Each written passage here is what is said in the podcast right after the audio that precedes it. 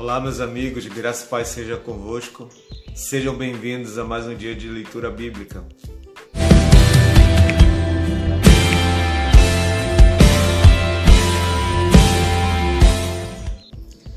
Paulo, servo de Jesus Cristo, chamado para ser apóstolo, separado para o Evangelho de Deus, o qual foi por Deus outrora prometido por intermédio dos seus profetas nas Sagradas Escrituras, com respeito a seu filho, o qual, segundo a carne, veio da descendência de Davi, e foi designado Filho de Deus com poder, segundo o Espírito de Santidade, pela ressurreição dos mortos, a saber, Jesus Cristo, nosso Senhor, por intermédio de quem viemos a receber graça e apostolado por amor do seu nome, para a obediência por fé entre todos os gentios, de cujo número sois também vós, chamados para serdes de Jesus Cristo a todos os amados de Deus que estáis em Roma, chamados para serdes santos, graça a vós outros e paz da parte de Deus nosso Pai e do Senhor Jesus Cristo.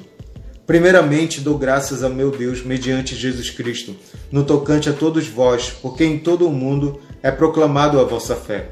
Porque Deus, a quem sirvo, em meu espírito, no Evangelho de seu Filho, é minha testemunha de como incessantemente faço menção de vós em todas as minhas orações, suplicando que, em algum tempo, pela vontade de Deus, se me ofereça boa ocasião de visitar-vos. Porque muito desejo ver-vos, a fim de repartir convosco algum dom espiritual, para que sejais confirmados, isto é, para que em vossa companhia reciprocamente nos confortemos por intermédio da fé mútua, vossa e minha. Porque não quero, irmãos, que ignoreis que muitas vezes me propus ir ter convosco no que tenho sido até agora impedido, para conseguir igualmente entre vós algum fruto, como também entre os outros gentios. Pois sou devedor tanto a gregos como a bárbaros, tanto a sábios como a ignorantes. Por isso, quanto está em mim, estou pronto a anunciar o Evangelho também a vós outros em Roma. Pois não me envergonho do Evangelho, porque é o poder de Deus para a salvação de todo aquele que crê, primeiro do judeu e também do grego visto que a justiça de Deus se revela no Evangelho de fé em fé, como está escrito: o justo viverá pela fé. A ira de Deus se revela do céu contra toda impiedade e perversão dos homens, que detêm a verdade pela injustiça. Porquanto o que de Deus se pode conhecer é manifesto entre eles, porque Deus lhes manifestou. Porque os atributos invisíveis de Deus, assim o seu eterno poder, como também a sua própria divindade, claramente se reconhecem desde o princípio do mundo, sendo percebidos por meio das coisas que foram criadas. Tais homens são, por isso, indesculpáveis, porquanto, tendo conhecimento de Deus, não o glorificaram como Deus, nem lhe deram graças, antes se tornaram nulos em seus próprios raciocínios e obscurecendo-se-lhes o coração insensato. Inculcando-se por sábios, tornaram-se loucos e mudaram a glória do Deus incorruptível em semelhança da imagem de homem corruptível, bem como de aves, quadrúpedes e répteis. Por isso Deus entregou tais homens à imundícia, pelas concupiscências de seu próprio coração, para desonrar o seu corpo entre si. Pois eles mudaram a verdade de Deus em mentira, adorando e servindo a criatura em lugar do Criador, o qual é bendito eternamente. Amém. Por causa disso, os entregou Deus a paixões infames, porque até as mulheres mudaram o modo natural de suas relações íntimas por outro, contrário à natureza. Semelhantemente, os homens também, deixando o contato natural da mulher, se inflamaram mutuamente em sua sensualidade, cometendo torpeza, homens com homens, e recebendo em si mesmos a merecida punição do seu erro. E por haverem desprezado o conhecimento de Deus, o próprio Deus os entregou a uma disposição mental reprovável para praticarem coisas inconvenientes, cheios de toda injustiça, malícia, avareza e maldade, possuídos de inveja, homicídio, contenda, dolo e malignidade, sendo difamadores, caluniadores, aborrecidos de Deus, insolentes, soberbos, presunçosos, inventores de males, desobedientes aos pais, insensatos, pérfidos, sem afeição natural e sem misericórdia. Ora, conhecendo eles a sentença de Deus de que são passíveis de morte os que tais coisas praticam, não somente as fazem, mas também aprovam os que assim procedem. Portanto, És indesculpável, ó homem, quando julgas quem quer que sejas, porque no que julgas a outro, a ti mesmo te condenas, pois praticas as próprias coisas que condenas. Bem sabemos que o juízo de Deus é segundo a verdade contra os que praticam tais coisas. Tu, ó homem, que condenas os que praticam tais coisas e fazes as mesmas, pensas que te livrarás do juízo de Deus? Ou desprezas a riqueza da sua bondade e tolerância e longanimidade, ignorando que a bondade de Deus é que te conduz ao arrependimento. Mas segundo a tua dureza e coração impenitente, acumulas contra ti mesmo ira para o dia da ira e da revelação do justo juízo de Deus, que retribuirá a cada um segundo o seu procedimento. A vida eterna aos que, perseverando em fazer o bem, procuram glória, honra e incorruptibilidade, mas ira e indignação aos facciosos que desobedecem à verdade e obedecem à injustiça.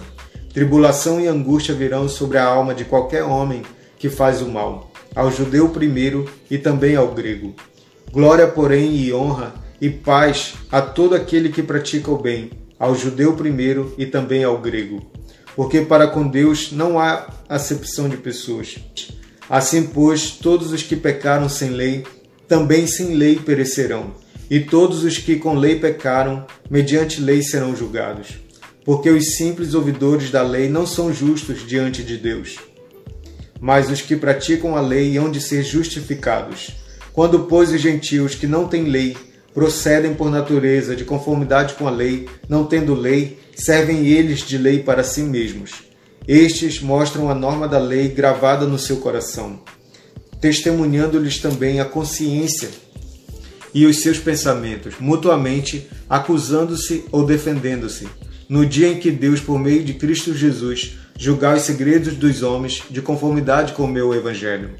Se, porém, tu, que tens por sobrenome judeu, e repousas na lei e te glorias em Deus, que conheces a sua vontade e aprovas as coisas excelentes, sendo instruído na lei, que estás persuadido de que és guia dos cegos, luz dos que se encontram em trevas, instrutor de ignorantes, mestre de crianças, tendo na lei a forma da sabedoria e da verdade, tu, pois, que ensinas a outrem, não te ensinas a ti mesmo?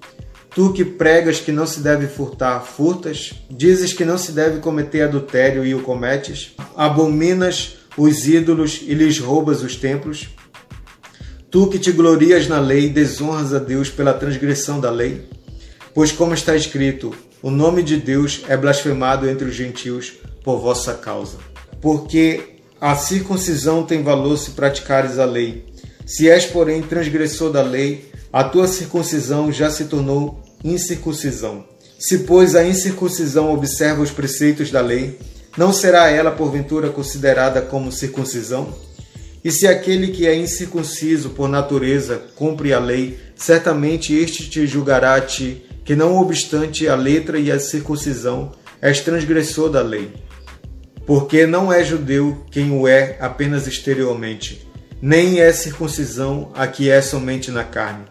Porém, judeu é aquele que o é interiormente, e circuncisão o que é do coração, no espírito, não segundo a letra, e cujo louvor não procede dos homens, mas de Deus. Qual é, pois, a vantagem do judeu? Ou qual a utilidade da circuncisão? Muita, sob todos os aspectos, principalmente porque aos judeus foram confiados os oráculos de Deus. E daí? Se alguns não creram, a incredulidade deles virá desfazer a fidelidade de Deus? De maneira nenhuma. Seja Deus verdadeiro e mentiroso todo homem, segundo está escrito, para seres justificado nas tuas palavras e venhas a vencer quando fores julgado. Mas se a nossa injustiça traz a lume a justiça de Deus, que diremos? Porventura será Deus injusto por aplicar a sua ira? Falo como homem. Certo que não. Do contrário, como julgará Deus o mundo? E se por causa da minha mentira ficará em relevo a verdade de Deus para a sua glória, porque sou eu ainda condenado como pecador? E por que não dizemos, como alguns caluniosamente afirmam que o fazemos? Pratiquemos males para que venham bens? A condenação destes é justa que se conclui: temos nós qualquer vantagem? Não, de forma nenhuma, pois já temos demonstrado que todos, tanto judeus como gregos estão debaixo do pecado. Como está escrito: não há justo, nenhum sequer. Não há quem entenda, não há quem busque a Deus. Todos se extraviaram, a uma se fizeram inúteis. Não há quem faça o bem, não há nenhum sequer. A garganta deles é sepulcro aberto, com a língua urdem engano, veneno de víbora está nos seus lábios. A boca eles a têm cheia de maldição e de amargura. São os seus pés velozes para derramar sangue. Nos seus caminhos há destruição e miséria. Desconheceram o caminho da paz. Não há temor de Deus diante de seus olhos. Ora, sabemos que tudo que a lei diz aos que vivem na lei, o diz para que se cale toda a boca e todo mundo seja culpável perante Deus, visto que ninguém será justificado diante dele por obras da lei, em razão de que pela lei vem o pleno conhecimento do pecado. Mas agora, sem lei, se manifestou a justiça de Deus, testemunhada pela lei e pelos profetas. Justiça de Deus mediante a fé em Jesus Cristo para todos e sobre todos os que creem. Porque não há distinção, pois todos pecaram e carecem da glória de Deus, sendo justificados gratuitamente por sua graça, mediante a redenção que há em Cristo Jesus, a quem Deus propôs no seu sangue como propiciação mediante a fé para manifestar a sua justiça, por ter Deus na sua tolerância deixado impunes os pecados anteriormente cometidos tendo em vista a manifestação da sua justiça no tempo presente, para ele mesmo ser justo e o justificador daquele que tem fé em Jesus. Onde, pois, a jactância foi de todo excluída. Por que lei das obras? Não, pelo contrário, pela lei da fé. Concluímos, pois, que o homem é justificado pela fé, independentemente das obras da lei. É porventura Deus somente dos judeus? não é também dos gentios? Sim, também dos gentios. Visto que Deus é um só, o qual justificará por fé o circunciso e, mediante a fé, o incircunciso. Anulamos, pois, a lei pela fé? Não, de maneira nenhuma. Antes, confirmamos a lei. Que, pois, diremos ter alcançado Abraão, nosso pai segundo a carne? Porque se Abraão foi justificado por obras, tem de que se gloriar, porém não diante de Deus. Porque diz a Escritura: Abraão creu em Deus, e isso lhe foi imputado para a justiça. Ora, ao que trabalha, o salário não é considerado como favor, e sim como dívida. Mas ao que não trabalha, porém crê naquele que justifica o ímpio, a sua fé lhe é atribuída como justiça. E é assim também que Davi declara ser bem-aventurado o homem a quem Deus atribui justiça, independentemente de obras. Bem-aventurados aqueles cujas iniquidades são perdoadas e cujos pecados são cobertos. Bem-aventurado o homem a quem o Senhor jamais imputará pecado. Vem, pois, esta bem-aventurança exclusivamente sobre os circuncisos ou também sobre os incircuncisos? Visto que dizemos: a fé foi imputada a Abraão para a justiça. Como, pois, lhe foi atribuída? Estando ele já circuncidado ou ainda incircunciso? Não no regime da circuncisão, e sim quando incircunciso. E recebeu o sinal da circuncisão como selo da justiça da fé que teve quando ainda incircunciso, para vir a ser o pai de todos os que creem, embora não circuncidados, a fim de que lhes fosse imputada a justiça, e pai da circuncisão, isto é, daqueles que não são apenas circuncisos, mas também andam nas pisadas da fé que teve Abraão, nosso pai, antes de ser circuncidado. Não foi por intermédio da lei que Abraão ou a sua descendência coube a promessa de ser, de ser herdeiro do mundo, e sim mediante a justiça da fé. Pois se os da lei é que são os herdeiros, anula-se a fé e cancela-se a promessa, porque a lei suscita a ira, mas onde não há lei, também não há transgressão.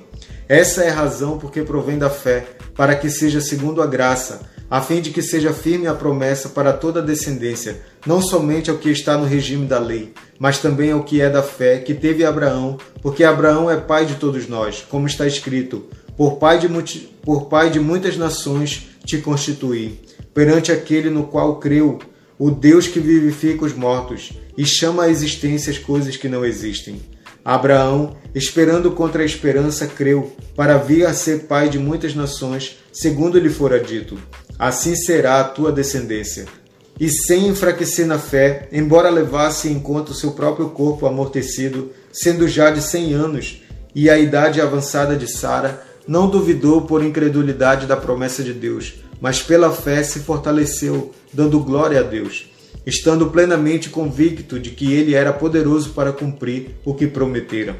Pelo que isso lhe foi também imputado para a justiça. E não somente por causa dele está escrito que ele foi levado em conta, mas também por nossa causa, posto que a nós igualmente nos será imputado, a saber, a nós que cremos naquele que ressuscitou dentre os mortos, a Jesus, nosso Senhor, o qual foi entregue por causa das nossas transgressões e ressuscitou por causa da nossa justificação. Justificado, pois, mediante a fé, temos paz com Deus por meio de nosso Senhor Jesus Cristo, por intermédio de quem obtivemos igualmente acesso pela fé a esta graça na qual estamos firmes e gloriamo-nos na esperança da glória de Deus. E não somente isto, mas também nos gloriamos nas próprias tribulações, sabendo que a tribulação produz perseverança, a perseverança, experiência, e a experiência, esperança. Ora, a esperança não confunde, porque o amor de Deus é derramado em nosso coração pelo Espírito Santo que nos foi otorgado.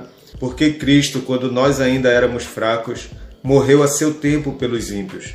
Dificilmente alguém morreria por um justo, pois poderá ser que pelo bom alguém se anime a morrer. Mas Deus prova o seu próprio amor para conosco pelo fato de ter Cristo morrido por nós sendo nós ainda pecadores. Logo, muito mais agora, sendo justificados pelo seu sangue, seremos por ele salvos da ira. Porque se nós, quando inimigos, fomos reconciliados com Deus mediante a morte do seu Filho, muito mais estando já reconciliados, seremos salvos pela sua vida. E não apenas isto, mas também nos gloriamos em Deus, por nosso Senhor Jesus Cristo, por intermédio de quem recebemos agora a reconciliação. Portanto, Assim como por um só homem entrou o pecado no mundo, e pelo pecado a morte, assim também a morte passou a todos os homens, porque todos pecaram. Porque até o regime da lei havia pecado no mundo, mas o pecado não é levado em conta quando não há lei. Entretanto, reinou a morte desde Adão até Moisés, mesmo sobre aqueles que não pecaram à semelhança da transgressão de Adão, o qual prefigurava aquele que havia de vir. Todavia, não é assim o dom gratuito como a ofensa, porque se pela ofensa de um só morreram muitos, muito mais a graça de Deus e o dom pela graça de um só homem, Jesus Cristo, foram abundantes sobre muitos. O dom, entretanto, não é como no caso em que somente um pecou, porque o julgamento derivou de uma só ofensa para a condenação, mas a graça transcorre de muitas ofensas para a justificação. Se pela ofensa de um e por meio de um só reinou a morte, muito mais os que recebem a abundância da graça e o dom da justiça reinarão em vida por meio de um só, a saber, Jesus Cristo. Pois assim como por uma só ofensa veio o juízo sobre todos os homens para a condenação, assim também por um só ato veio a graça sobre todos os homens para a justificação que dá vida. Porque como pela desobediência de um só homem muitos se tornaram pecadores, assim também por meio da obediência de um só, muitos se tornarão justos. Sobreveio a lei para que avultasse a ofensa, mas onde abundou o pecado, superabundou a graça, a fim de que, como o pecado reinou pela morte, assim também reinasse a graça pela justiça, para a vida eterna, mediante Jesus Cristo nosso Senhor. Que diremos, pois? Permaneceremos no pecado para que seja a graça mais abundante? De modo nenhum. Como viveremos ainda no pecado, nós os que para ele morremos? Ou porventura ignorais que todos nós que fomos batizados em Cristo Jesus fomos batizados na sua morte? Fomos, pois, sepultados com ele na morte pelo batismo, para que, como Cristo foi ressuscitado dentre os mortos pela glória do Pai, assim também andemos nós em novidade de vida. Porque se fomos unidos com ele na semelhança da sua morte, certamente o seremos também na semelhança da sua ressurreição, sabendo isto, que foi crucificado com ele o nosso velho homem, para que o corpo do pecado seja destruído, e não sirvamos o pecado como escravos, porquanto quem morreu está justificado do pecado. Ora, se já morremos com Cristo, cremos que também com ele viveremos, sabedores de que, havendo Cristo ressuscitado dentre os mortos, já não morre.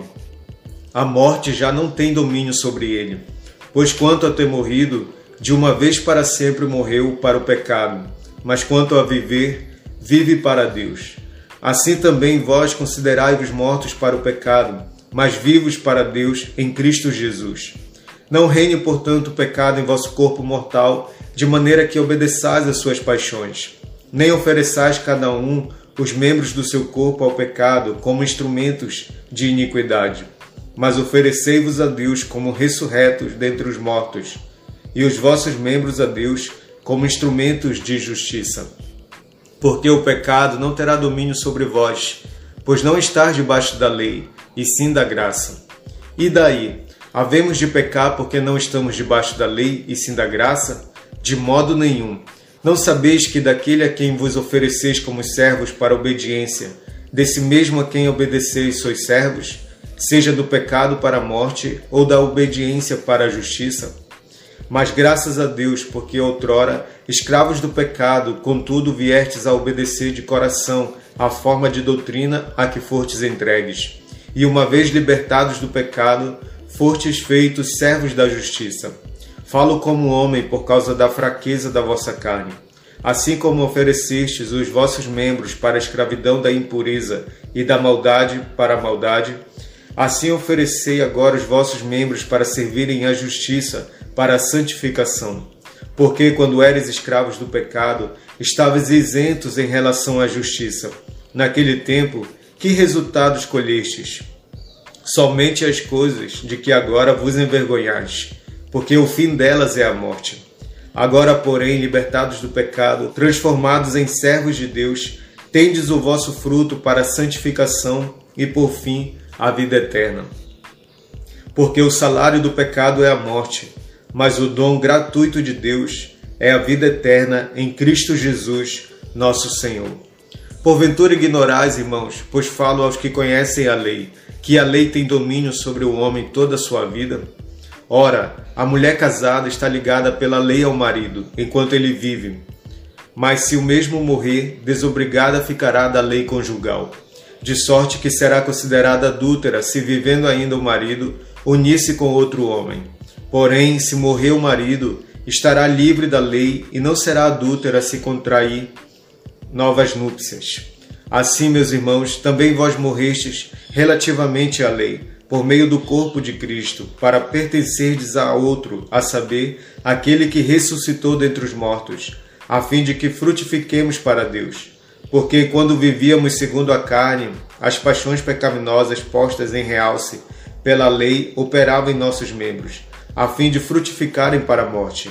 Agora, porém, libertados da lei, estamos mortos para aquilo a que estávamos sujeitos, de modo que servimos em novidade de espírito e não na caducidade da letra. Que diremos, pois? É a lei pecado? De modo nenhum, mas eu não teria conhecido o pecado senão por intermédio da lei. Pois não teria eu conhecido a cobiça se a lei não dissera: Não cobiçarás.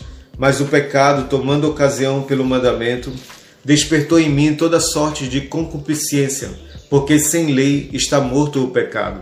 Outrora, sem a lei, eu vivia, mas sobrevindo o preceito, reviveu o pecado e eu morri.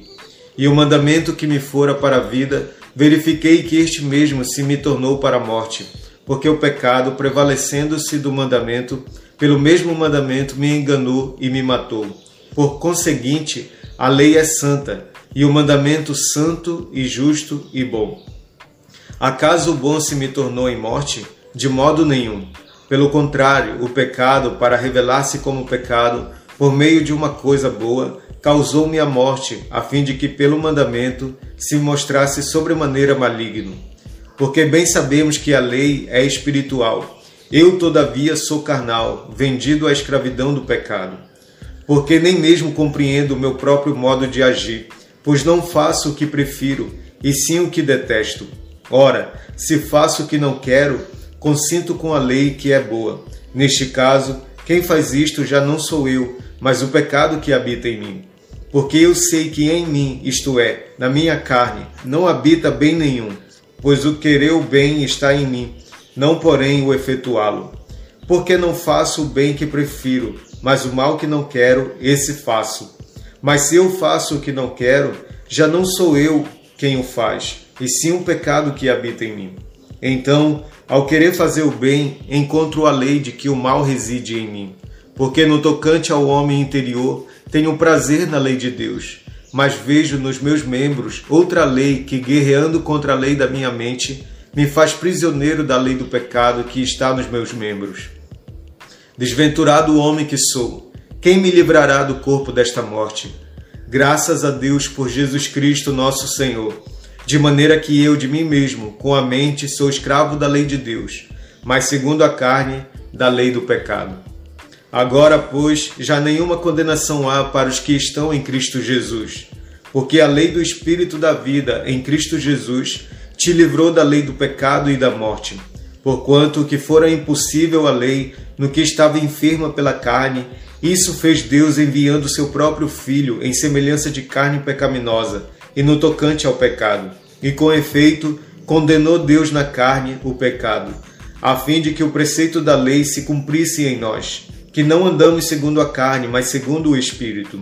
Porque os que se inclinam para a carne cogitam das coisas da carne, mas os que se inclinam para o Espírito, das coisas do Espírito. Porque o pendor da carne dá para a morte, mas o do Espírito para vida e paz. Por isso, o pendor da carne é inimizade contra Deus, pois não está sujeito à lei de Deus, nem mesmo pode estar. Portanto, os que estão na carne não podem agradar a Deus. Vós, porém, não estáis na carne, mas no Espírito, se de fato o Espírito de Deus habita em vós.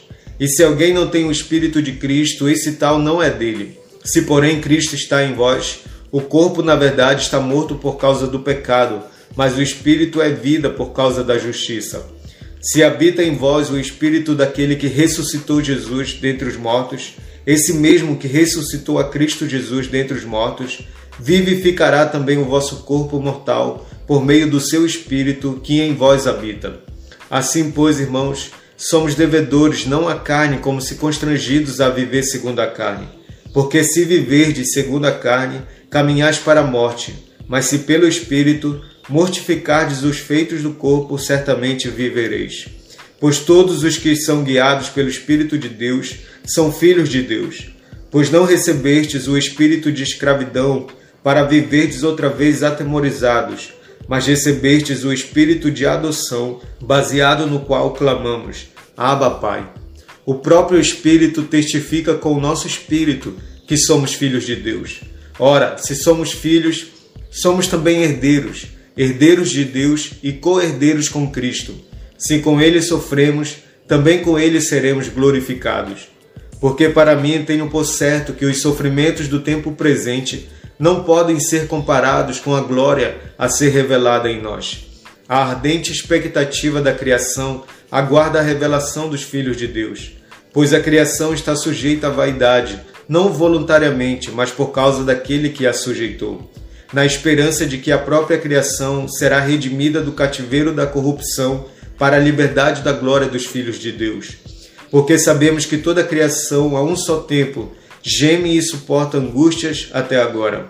E não somente ela, mas também nós, que temos as primícias do Espírito, igualmente gememos em nosso íntimo, aguardando a adoção de filhos, a redenção do nosso corpo, porque na esperança fomos salvos. Ora, esperança que se vê não é esperança, pois o que alguém vê, como o espera? Mas se esperamos o que não vemos, com paciência o aguardamos. Também o Espírito, semelhantemente, nos assiste em nossa fraqueza, porque não sabemos orar como convém, mas o mesmo Espírito intercede por nós sobremaneira, com gemidos inexprimíveis. E aquele que sonda os corações sabe qual é a mente do Espírito, porque, segundo a vontade de Deus, é que ele intercede pelos santos.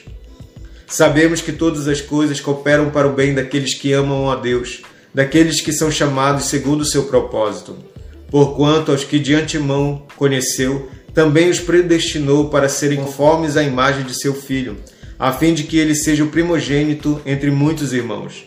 E aos que predestinou, a esses também chamou, e aos que chamou, a esses também justificou, e aos que justificou, a esses também glorificou. Que diremos, pois, à vista destas coisas? Se Deus é por nós, quem será contra nós?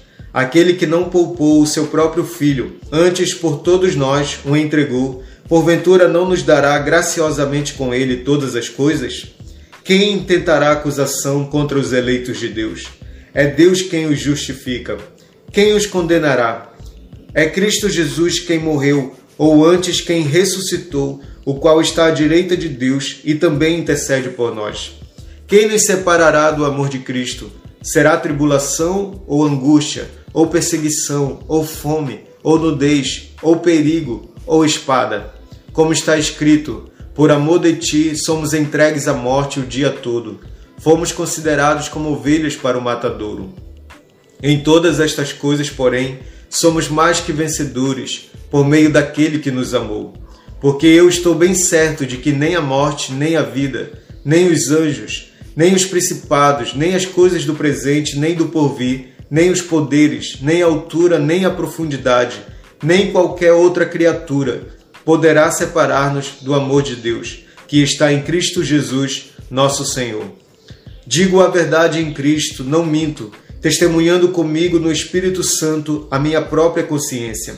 Tenho grande tristeza e incessante dor no coração, porque eu mesmo desejaria ser anátema separado de Cristo por amor de meus irmãos, meus compatriotas, segundo a carne. São israelitas, pertence-lhes a adoção e também a glória, as alianças, a legislação, o culto e as promessas. Deles são os patriarcas e também deles descende o Cristo, segundo a carne, o qual é sobre todos. Deus bendito para todo sempre. Amém. E não pensemos que a palavra de Deus haja falhado, porque nem todos os de Israel são de fato israelitas. Nem por serem descendentes de Abraão são todos seus filhos, mas em Isaque será chamada tua descendência. Isto é, estes filhos de Deus não são propriamente os da carne, mas devem ser considerados como descendência os filhos da promessa. Porque a palavra da promessa é esta: Por esse tempo virei, e Sara terá um filho. E não ela somente, mas também Rebeca, ao conceber de um só, Isaque, nosso pai. E ainda não eram os gêmeos nascidos, nem tinham praticado bem ou mal, para que o propósito de Deus quanto à eleição prevalecesse, não por obras, mas por aquele que chama. Já fora dito a ela: O mais velho será o servo do mais moço. Como está escrito: Amei Jacó, porém me aborreci de Esaú. Que diremos, pois? Há injustiça da parte de Deus? De modo nenhum, pois ele diz a Moisés: Terei misericórdia de quem me aprover ter misericórdia, e compadecer-me-ei de quem me aprover, de quem me aprover ter compaixão.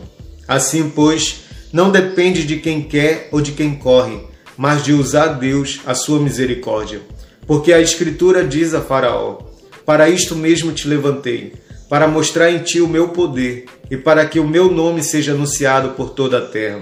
Logo, tem ele misericórdia de quem quer e também endurece a quem lhe apraz. Tu, porém, me dirás: de que se queixa ele ainda? Pois quem jamais resistiu à sua vontade? Quem és tu, ó homem, para discutires com Deus?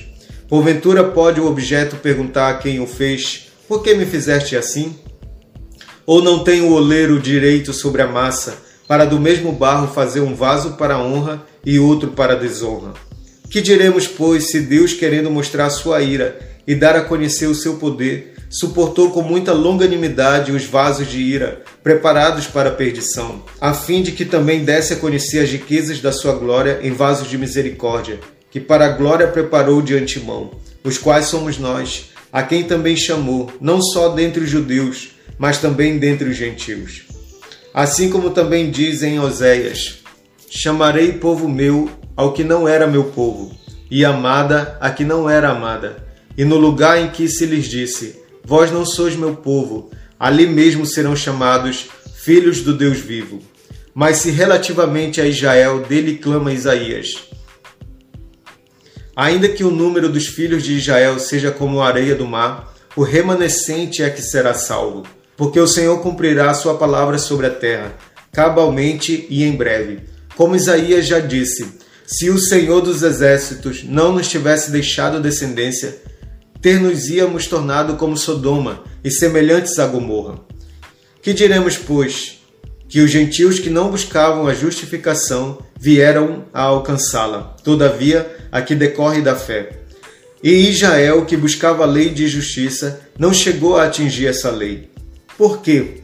Porque não decorreu da fé, e sim como que das obras. Tropeçaram na pedra de tropeço, como está escrito: Eis que ponho em Sião uma pedra de tropeço e rocha de escândalo, e aquele que nela crê não será confundido.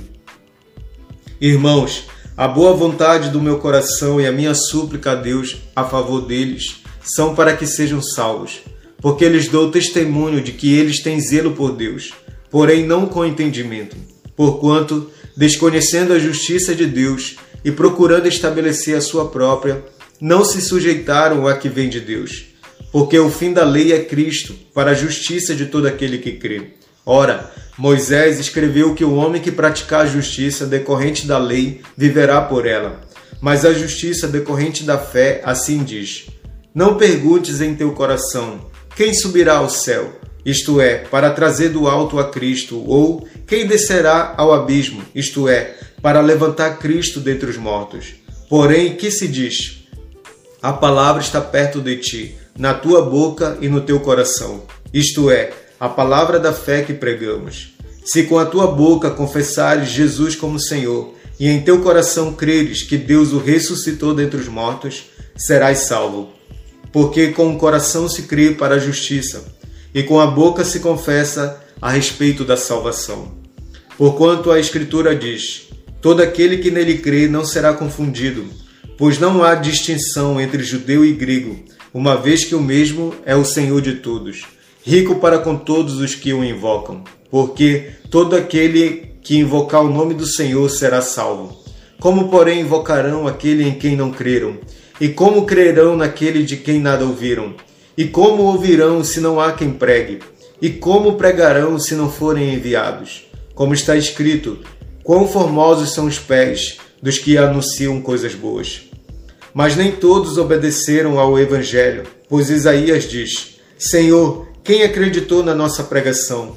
E assim a fé vem pela pregação, e a pregação pela palavra de Cristo. Mas pergunto: porventura não ouviram? Sim, por certo, por toda a terra se fez ouvir a sua voz e as suas palavras até aos confins do mundo. Pergunto mais: porventura não terá chegado isso ao conhecimento de Israel? Moisés já dizia: Eu vos porei em ciúmes com um povo que não é nação, com gente insensata, e eu vos provocarei a ira. E Isaías a mais se atreve e diz: Fui achado pelos que não me procuravam, revelei-me aos que não perguntavam por mim. Quanto a Israel, porém, diz: Todo o dia estendi as mãos a um povo rebelde e contradizente.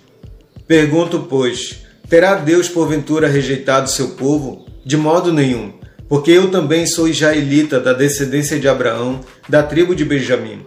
Deus não rejeitou seu povo, a quem de antemão conheceu. Ou não sabeis o que a Escritura refere a respeito de Elias, como insta perante Deus contra Israel, dizendo: Senhor, mataram os teus profetas, arrasaram os teus altares, e só eu fiquei e procuram tirar minha vida. Que lhe disse, porém, a resposta divina: Reservei para mim sete mil homens, que não dobraram os joelhos diante de Baal. Assim, pois, também agora, no tempo de hoje, sobrevive um remanescente segundo a eleição da graça. E se é pela graça, já não é pelas obras. Do contrário, a graça já não é graça. Que diremos, pois? O que Israel busca, isso não conseguiu, mas a eleição o alcançou, e o mais foram endurecidos, como está escrito: Deus lhes deu o espírito de entorpecimento, olhos para não ver e ouvidos para não ouvir, até o dia de hoje. E diz Davi: Torne-se-lhes a mesa em laço e armadilha, em tropeço e punição. Escureceram-se-lhes os olhos, para que não vejam e fiquem para sempre encurvadas as suas costas. Pergunto, pois, porventura tropeçaram para que caíssem? De modo nenhum, mas pela sua transgressão veio a salvação aos gentios, para pô-los em ciúmes. Ora, se a transgressão deles redundou em riqueza para o mundo, e o seu abatimento em riqueza para os gentios, quanto mais a sua plenitude. Dirijo-me a vós outros, que sois gentios, visto, pois, que eu sou apóstolo dos gentios. Glorifico o meu ministério para ver se de algum modo posso incitar a emulação os do meu povo e a salvar algum deles. Porque se o fato de terem sido eles rejeitados trouxe reconciliação ao mundo, que será o seu restabelecimento, se não vida entre os mortos? E se forem santas as primícias da massa, igualmente o será a sua totalidade. Se for santa a raiz, também os ramos o serão. Se, porém, alguns dos ramos foram quebrados, e tu, sendo oliveira brava, foste enxertado em meio deles, e te tornaste participante da raiz e da seiva da oliveira, não te glories contra os ramos. Porém, se te gloriares, sabes que não é tu que sustentas a raiz, mas a raiz a ti. Dirás, pois, alguns ramos foram quebrados para que eu fosse enxertado. Bom, pela sua incredulidade foram quebrados. Tu, porém, mediante a fé, estás firme. Não te ensoberbeças, mas teme. Porque se Deus não poupou os ramos naturais, também não te poupará. Considerai, pois, a bondade e a severidade de Deus.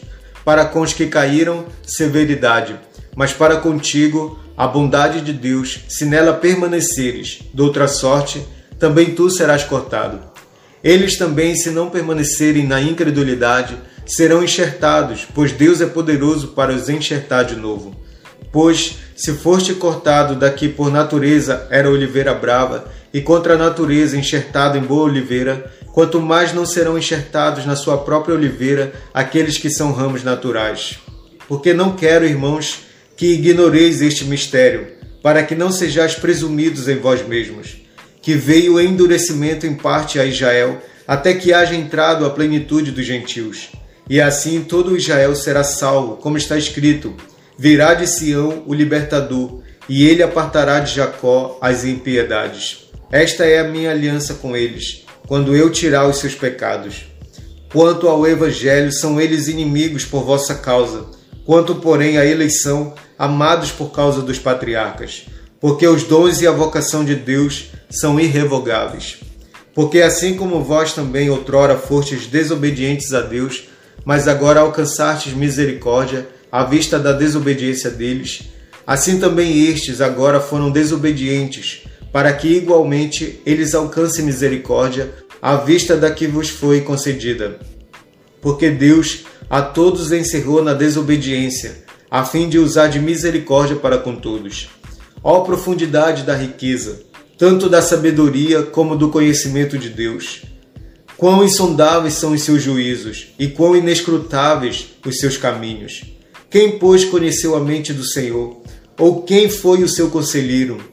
Ou quem primeiro deu a ele para que lhe venha a ser restituído? Porque dele e por meio dele e para ele são todas as coisas. A ele, pois, a glória eternamente. Amém. Rogo-vos, pois, irmãos, pelas misericórdias de Deus, que apresenteis o vosso corpo por sacrifício vivo, santo e agradável a Deus, que é o vosso culto racional. E não vos conformeis com este século, mas transformai-vos pela renovação da vossa mente, para que experimenteis qual seja a boa, agradável e perfeita vontade de Deus. Porque pela graça que me foi dada, digo a cada um dentre vós que não pense de si mesmo além do que convém. Antes, pense com moderação, segundo a medida da fé que Deus repartiu a cada um. Porque assim como num só corpo temos muitos membros, mas nem todos os membros têm a mesma função, assim também nós, conquanto muitos somos um só corpo em Cristo e membros uns dos outros. Tendo, porém, diferentes dons segundo a graça que nos foi dada, se profecia, seja segundo a proporção da fé. Se ministério, dediquemo-nos ao ministério. Ou o que ensina, esmere-se no fazê-lo. Ou o que exorta, faça-o com dedicação. O que contribui, com liberalidade. O que preside, com diligência. Quem exerce misericórdia, com alegria. O amor seja sem hipocrisia. Detestai o mal, apegando-vos ao bem. Amai-vos cordialmente uns aos outros com amor fraternal, preferindo-vos em honra uns aos outros. No zelo não sejais remissos. Sede fervorosos de espírito, servindo ao Senhor. Regozijai-vos na esperança. Sede pacientes na tribulação, na oração perseverantes. Compartilhai as necessidades dos santos. Praticai a hospitalidade. Abençoai os que vos perseguem. Abençoai e não amaldiçoeis. Alegrai-vos com os que se alegram e chorai com os que choram. Tende o mesmo sentimento uns para com os outros. Em lugar de serdes orgulhosos, condescendei, condescendei com o que é humilde. Não sejais sábios aos vossos próprios olhos. Não torneis a ninguém mal por mal. Esforçai-vos por fazer o bem perante todos os homens. Se possível, quanto depender de vós, tende paz com todos os homens. Não vos vingueis a vós mesmos, amados, mas dai lugar à ira, porque está escrito: A mim me pertence a vingança, eu é que retribuirei, diz o Senhor. Pelo contrário, se o teu inimigo tiver fome, dá-lhe de comer. Se tiver sede, dá-lhe de beber. Porque fazendo isto, amontoarás brasas vivas sobre a sua cabeça. Não te deixes vencer do mal, mas vence o mal com o bem. Todo homem esteja sujeito às autoridades superiores, porque não há autoridade que não proceda de Deus e as autoridades que existem foram por ele instituídas. De modo que aquele que se opõe à autoridade resiste à ordenação de Deus, e os que resistem trarão sobre si mesmos condenação. Porque os magistrados não são para temor quando se faz o bem, e sim quando se faz o mal. Queres tu não temer a autoridade? Faze o bem e terás louvor dela, visto que a autoridade é ministro de Deus para teu bem. Entretanto, se fizeres o mal, teme, porque não é sem motivo que ela traz a espada, pois é ministro de Deus, vingador, para castigar o que pratica o mal. É necessário que lhe estejais sujeitos, não somente por causa do temor da punição, mas também por dever de consciência. Por esse motivo, também pagais tributos, porque são ministros de Deus, atendendo constantemente a este serviço. Pagai a todos o que lhes é devido a quem tributo, tributo. A quem imposto, imposto. A quem respeito, respeito. A quem honra, honra. A ninguém fiqueis devendo coisa alguma, exceto o amor com que vos ameis uns aos outros. Pois quem ama o próximo tem cumprido a lei. Pois isto, não adulterarás, não matarás, não furtarás, não cobiçarás, e se há qualquer outro mandamento, tudo nesta palavra se resume Amarás o teu próximo como a ti mesmo. O amor não pratica o mal contra o próximo, de sorte que o cumprimento da lei é o amor. E digo isto a vós outros que conheceis o tempo: já é hora de vos despertardes do sono, porque a nossa salvação está agora mais perto do que quando no princípio cremos. Vai alta a noite e vem chegando o dia. Deixemos, pois, as obras das trevas e revistamo-nos das armas da luz. Andemos dignamente, como em pleno dia, não em orgias e bebedices, não em pudicícias e dissoluções, não em contendas e ciúmes, mas revestivos do Senhor Jesus Cristo, e nada disponhais para a carne no tocante às suas concupiscências. Acolhei ao que é débil na fé, não porém para discutir opiniões. Um crê que de tudo pode comer, mas o débil come legumes. Quem come, não despreze o que não come, e o que não come, não julgue o que come, porque Deus o acolheu. Quem és tu que julgas o servo alheio? Para o seu próprio Senhor está em pé ou cai, mas estará em pé, porque o Senhor é poderoso para o suster.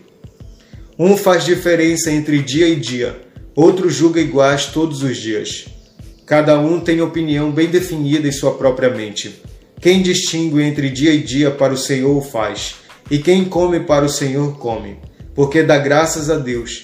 Quem não come para o Senhor, não come e dá graças a Deus. Porque nenhum de vós vive para si mesmo, nem morre para si. Porque se vivemos para o Senhor, vivemos. Se morremos para o Senhor, morremos. Quer, pois, vivamos ou morramos, somos do Senhor. Foi precisamente para esse fim que Cristo morreu e ressurgiu, para ser Senhor tanto de mortos como de vivos. Tu, porém, por que julgas teu irmão? E tu, por que desprezas o teu? Pois todos compareceremos perante o tribunal de Deus. Como está escrito: Por minha vida, diz o Senhor, diante de mim se dobrará todo joelho, e toda língua dará louvores a Deus. Assim, pois, cada um de nós dará contas de si mesmo a Deus. Não nos julguemos mais uns aos outros. Pelo contrário, tomai o propósito de não pôr de tropeço ou escândalo ao vosso irmão. Eu sei e estou persuadido no Senhor Jesus de que nenhuma coisa é de si mesma impura, salvo para aquele que assim a considera. Para, para esse é impura. Se por causa de comida o teu irmão se entristece, já não andas segundo o amor fraternal.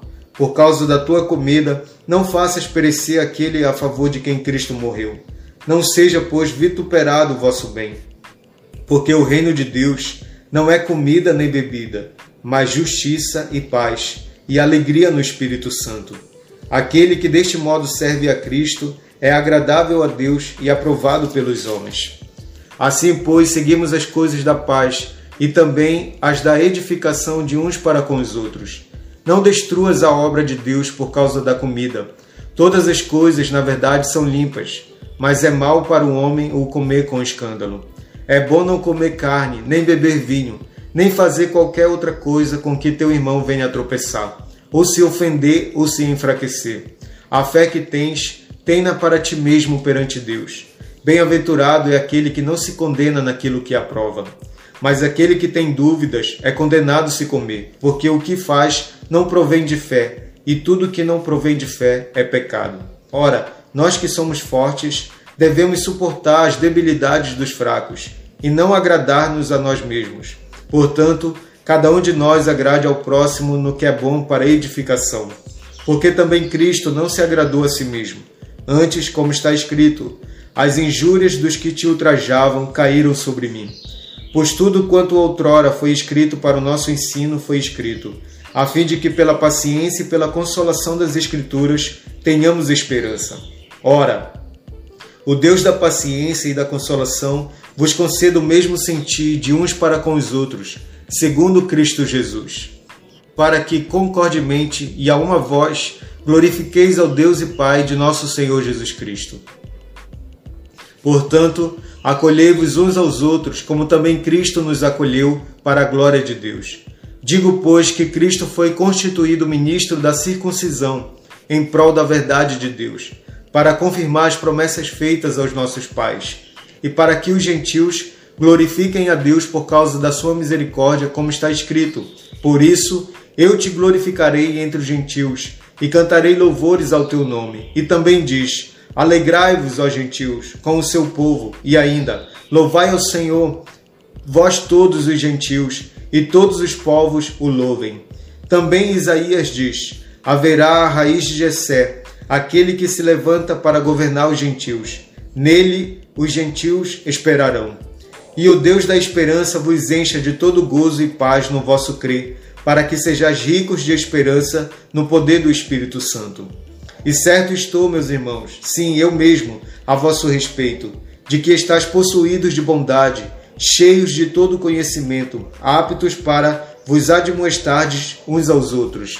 Entretanto, vos escrevi em parte mais ousadamente, como para vos trazer isto de novo à memória, por causa da graça que me foi outorgada por Deus, para que eu seja ministro de Cristo Jesus entre os gentios, no sagrado encargo de anunciar o Evangelho de Deus de modo que a oferta deles seja aceitável, uma vez santificada pelo Espírito Santo. Tenho, pois, motivo de gloriar-me em Cristo Jesus nas coisas concernentes a Deus, porque não ousarei discorrer sobre coisa alguma, senão sobre aquelas que Cristo fez por meu intermédio, para conduzir os gentios à obediência, por palavra e por obras, por força de sinais e prodígios, pelo poder do Espírito Santo de maneira que desde Jerusalém e circunvizinhanças até ao Ilírico tenho divulgado o Evangelho de Cristo, esforçando-me deste modo por pregar o Evangelho não onde Cristo já for anunciado, para não edificar sobre fundamento alheio. Antes, como está escrito, hão de vê-lo aqueles que não tiveram notícia dele, e compreendê-lo os que nada tinham ouvido a seu respeito. Essa foi a razão porque também muitas vezes me senti impedido de visitá-los, mas agora, não tendo já campo de atividade nestas regiões e desejando há muito visitar-vos, Penso em fazê-lo quando em viagem para a Espanha, pois espero que de passagem estarei convosco e que para lá seja por vós encaminhado, depois de haver primeiro desfrutado um pouco a vossa companhia. Mas agora estou de partida para Jerusalém, a serviço dos santos, porque aprove a Macedônia e a Caia levantar uma coleta em benefício dos pobres dentre os santos que vivem em Jerusalém. Isto lhes pareceu bem e mesmo lhes são devedores porque se os gentios têm sido participantes dos valores espirituais dos judeus, devem também servi-los com bens materiais. Tendo, pois, concluído isto e havendo-lhes consignado este fruto, passando por vós, irei à Espanha. E bem sei que, ao visitar-vos, irei na plenitude da bênção de Cristo.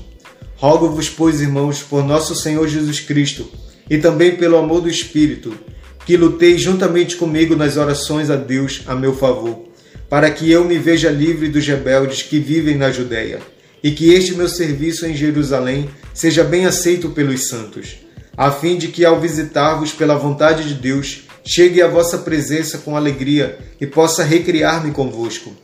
E o Deus da paz seja com todos vós. Amém.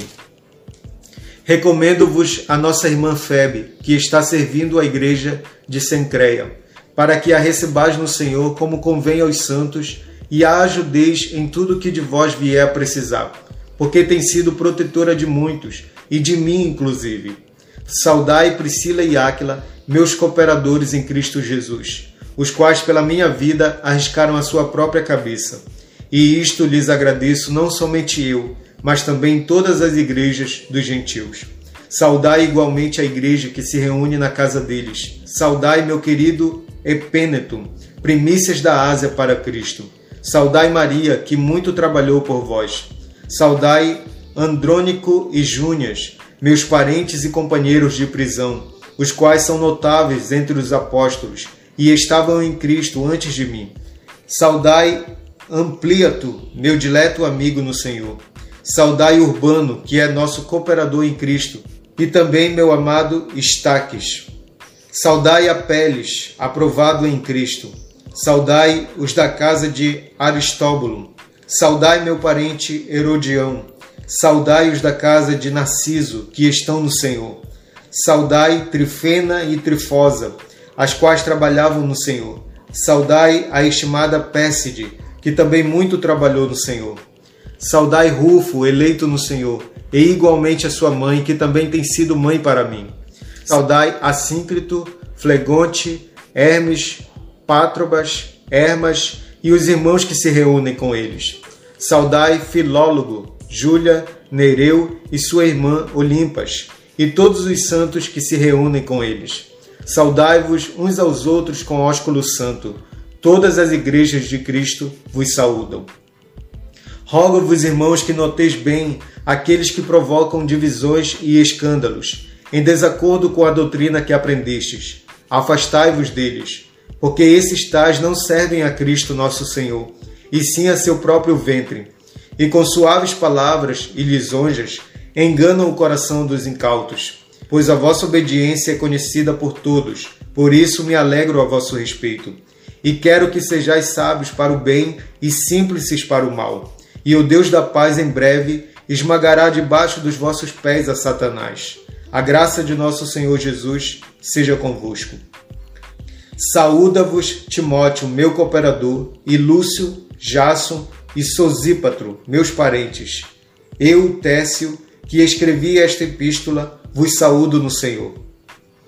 Saúda-vos Gaio, meu hospedeiro, e de toda a igreja. Saúda-vos Erasto, tesoureiro da cidade, e o irmão quarto. A graça de nosso Senhor Jesus Cristo seja com todos vós. Amém. Ora, aquele que é poderoso para vos confirmar, segundo o meu evangelho e a pregação de Jesus Cristo, conforme a revelação do mistério guardado em silêncio nos tempos eternos, e que agora se tornou manifesto e foi dado a conhecer por meio das escrituras proféticas, segundo o mandamento do Deus eterno, para obediência por fé entre todas as nações ao Deus único e sábio seja dada a glória por meio de Jesus Cristo pelos séculos dos séculos. Amém.